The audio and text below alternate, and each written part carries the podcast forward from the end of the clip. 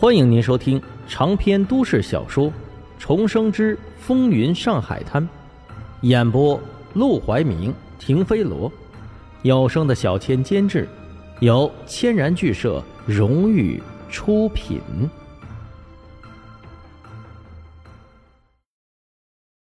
第二百八十六章二度春宵。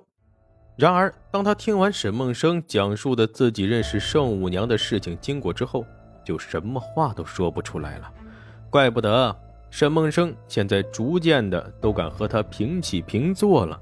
原来背着他的时候，沈梦生已经发展到了这般田地。圣母娘，这种连钱大军都要巴结着的大人物，沈梦生竟然有资格、有机会和他同坐一张牌桌。圣母娘有个朋友叫张宗昌，此人你一定听说过。他为富不仁，做了很多残暴的事情。不过，他为人倒是很耿直爽快，是个值得结交的。你只要搭上少五娘，就一定有机会接触张宗昌。提起张宗昌，沈梦生还是有些想笑。没办法，这位诗歌界的泥石流，粗鄙不堪，却又耿直的让人心生好感。大炮开西轰他娘的佳作，至今都能让沈梦生捧腹大笑。就算不是为了卢小佳，他也很想和张宗昌交个朋友。直接对付何风林风险太大。如果我们能在动手之前搞定圣母娘，结识张宗昌，再有钱大军的暗中帮助，更是十拿九稳。哪怕到时候我们失败，你也能够在这三大势力的帮助下全身而退。卢小佳听完，不禁一脸佩服又感激地看向了沈梦生。看来他是误会了。沈梦生并不是如他所想的，只想利用他，也是一直在为他筹谋，为他做准备的。是夜，林志轩便跟着钱大军去了他的住处，而卢小佳则是回到家收拾行李，于数日一早赶赴苏州。当然，去苏州的事情也是不能瞒着何风林的。他给出来的理由便是听说苏州的烟街柳巷格外的出名，他想实地的走访走访。何风林对卢小佳虽说不是百分之百的信任，但苏州的地界早就没有了卢永祥的眼线，卢小佳就是别有用心的过去，也翻不起什么风浪，便由着他了。卢小佳一走，照顾钱大军的事就落到了沈梦生的头上，但幸亏钱大军被林志轩给迷住了，拽着他整日整夜的待在公寓里，大门不出，二门不迈。也不用沈梦生特地做什么。转眼到了星期天，沈梦生起了个大早，迎着朝霞就来到了福沃利的别墅。管家比他起得更早，也早就在等他了。按照小姐的习惯，恐怕要到九点多才能起床。沈先生如果不介意的话，可以先到花园去赏赏花，我去给您泡茶。好吧。明知道老师今天八点就会过来上课，结果做学生的却依然像往常一样九点多才会起床，可见他们即便尊他为家庭教师，也仍然没把他放在眼里。但沈梦生也不在乎，这个年代正是洋人高人一等的年代，他们会有这种优越感也不奇怪。幸好花园布置的不错，沈梦生难得有这样的闲暇赏花时刻，一边喝茶一边晒太阳，倒也惬意。刚喝过一盏茶，沈梦生看了眼时间，竟然才七点半。看来自己还是来得太早了。正想着呢，身后忽然传来窸窸窣窣的声音。他转过头来，就见 Lucy 穿着一身白色的连衣裙，掀起头顶的花蔓，朝他走了过来。只见她一头浅金色的卷发披在了肩上，白色的连衣裙柔软轻盈，衬着她柔白的肌肤更加的细腻，配上周围的火红的花蕾，整个人都充满着梦幻的光点，简直就像是从油画里走出来的丰盈神女。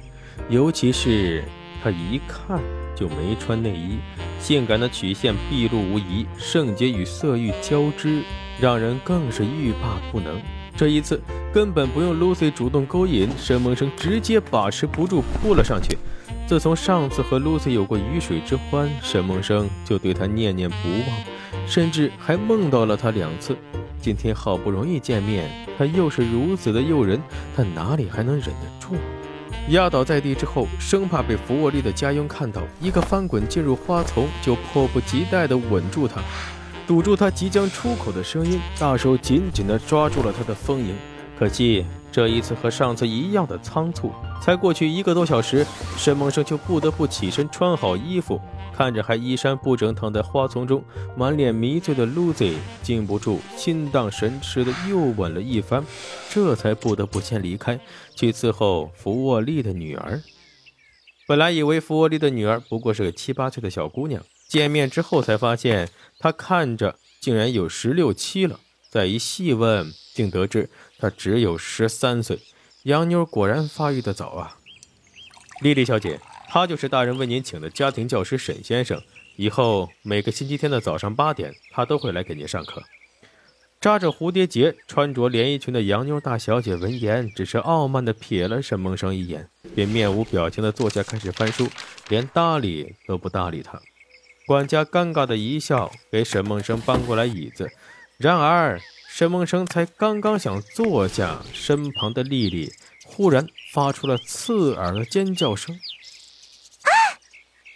尖叫完之后，他一脸凶狠的瞪向管家：“我不要他坐在我身边，他的身上一定布满了细菌，脏死了。”沈梦生一怔，脸色顿时变了。他没想到，连福沃利对他都算客气的了，他的女儿会这么的没有礼貌和傲慢，脏。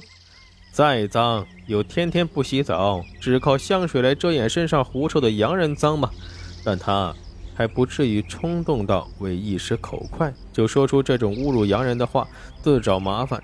因此，听到他的话，也是默默地站起身来，往后避让开两步，道：“莉莉小姐，如果不希望我坐在身边也没关系，我可以站在这里讲课。”讲课。哼莉莉小姐闻言，立即发出了尖锐的笑声。“你有什么资格给我讲课？你以为你会说我们国家的话就很了不起了吗？我也会说汉语，但我不喜欢说。”小姐，管家其实很早就知道莉莉小姐很排斥这位华人家庭教师，但没想到她会突然发这么大的火。其实和沈梦生倒也没关系。主要是刚才他起晚了，被福沃利批评了一番，憋了一肚子火，便发泄到了沈梦生的身上。他只能无奈劝导，但丽丽当着福沃利的面儿也不敢说什么，当着管家和沈梦生的面儿却是大发脾气：“你闭嘴！许你说话。